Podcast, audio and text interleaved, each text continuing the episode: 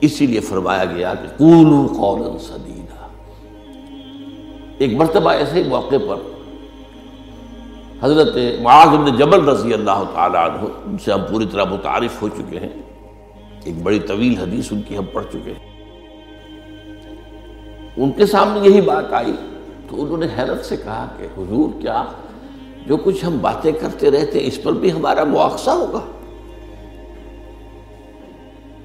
فرمایا شکلت کا اموگ ہے ہاں معاذ۔ یہ بڑے پیار بھرے انداز کی بات ہوتی ہے۔ اے معاذ، تمہیں تمہاری ماں روئے، یہ وہاں کا محاورہ تھا۔ جو بہت ہی اپنائیت والی بات ہوگی اس میں ملامت کا ایک انداز۔ میں تو سمجھتا تھا کہ تم بہت دین کا فہم رکھنے والے ہو۔ اس کے بعد آپ نے فرمایا لوگوں کو جہنم میں منہ کے بل گرانے والی چیز سب سے زیادہ زبان کی کھیتیاں ہیں۔ حسائد و السنتکم۔ زبان سے جو لفظ نکلتا ہے، وہ ایک بیج بن کر آخرت کی سرزمین میں بویا جاتا ہے۔ اب اگر برا ہے تو کانٹے دار پودا اس سے نکلے گا۔ جھاڑ جھکاڑ اور یہ تمہیں جا کر پھر کاٹنا ہوگا قیامت کے اندر۔ حسائد اس کو کہتے ہیں کھیتی کا کاٹنا جو ہوتا۔ حب الحسید دو قسم کی نباتات زمین پر ہیں۔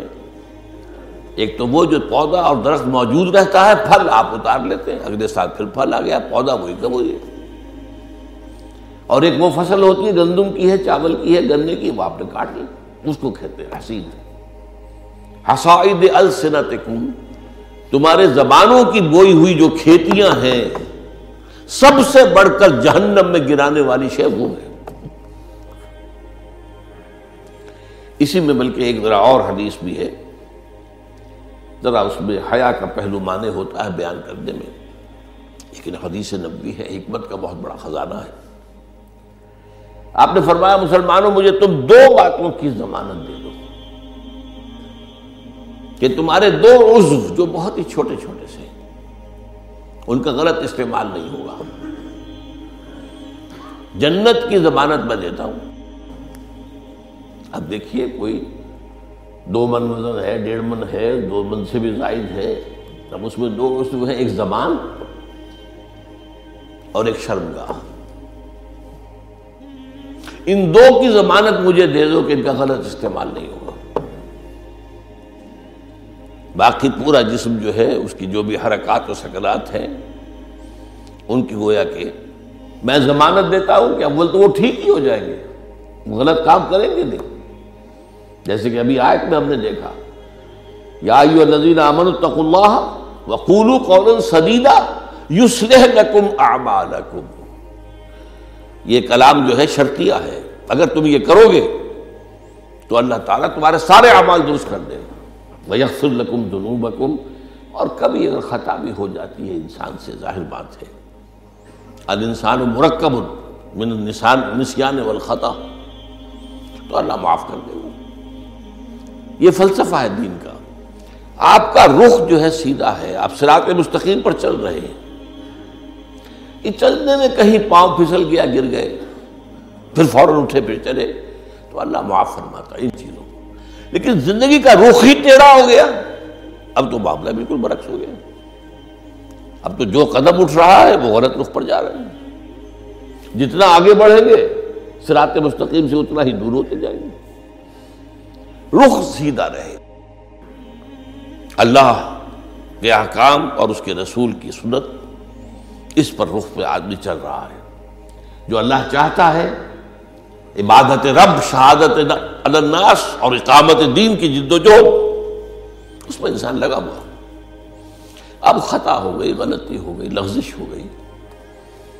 کیونکہ مجھے یاد ہے آج تک اپنا ایک واقعہ میڈیکل کالج کے ففتھ ایئر کا۔ تھوڑا دیر ہو گئی تھی، فرسٹ لیکچر ہمارا ہوتا تھا۔ جو سرجری کا، ڈاکٹر امیر الدین، وہ بڑے سخت تھے۔ پانچ منٹ کی مہلت دیا کرتے تھے، اس کے بعد دروازے بند، اس کے بعد آپ آئیں گے تو پھر آپ داخل نہیں ہو سکتے۔ تو میں تیز چل رہا تھا، بارش ہوئی تھی، سائیکل پر تھا۔ سائیکل پھسلی، میں گرا۔ گرتے ہی بجلی کے مانند اٹھا۔ مجھے آج بھی یاد ہے کہ میں حیران ہوا کہ میں جب اٹھ چکا تھا تو مجھے معلوم ہوا کہ میں گرا تھا۔ یہ ایک کیفیت ہوتی ہے کہ آدمی جو ہے، ایک یہ ہے کہ گرا ہے تو میں پڑا وہاں پر۔ تو ایک تو یہ ہے کہ گناہ کے اوپر ڈیرا لگا لیا جائے۔ ایک یہ ہے کہ گناہ ہو گئے، فوراً اٹھے۔ جس کو سورہ نصاب میں کہا گیا ہے سما یتوبون من قریب، فوری طور پر۔ اگر توبہ کر لے تو اللہ تعالیٰ لازمن انما توبت علی اللہ للذین یعملون السیئات، ثم یتوبون من قریب۔ کوئی گناہ تو ہو گیا، خطا تو ہو گیا، فوراً توبہ کر لے اللہ تعالیٰ صاف کر لے گا فوراً۔ اللہ نے اپنے ذمے لیا ہے۔ اپنے اوپر لازم کر لیا ہے۔ تو اس اعتبار سے حضور نے فرمایا کہ یہ دو اعضاء ہیں، ان کی ضمانت مجھے دے دو، ان کا استعمال غلط نہیں ہوگا تو جنت کی ضمانت مجھ سے لے لو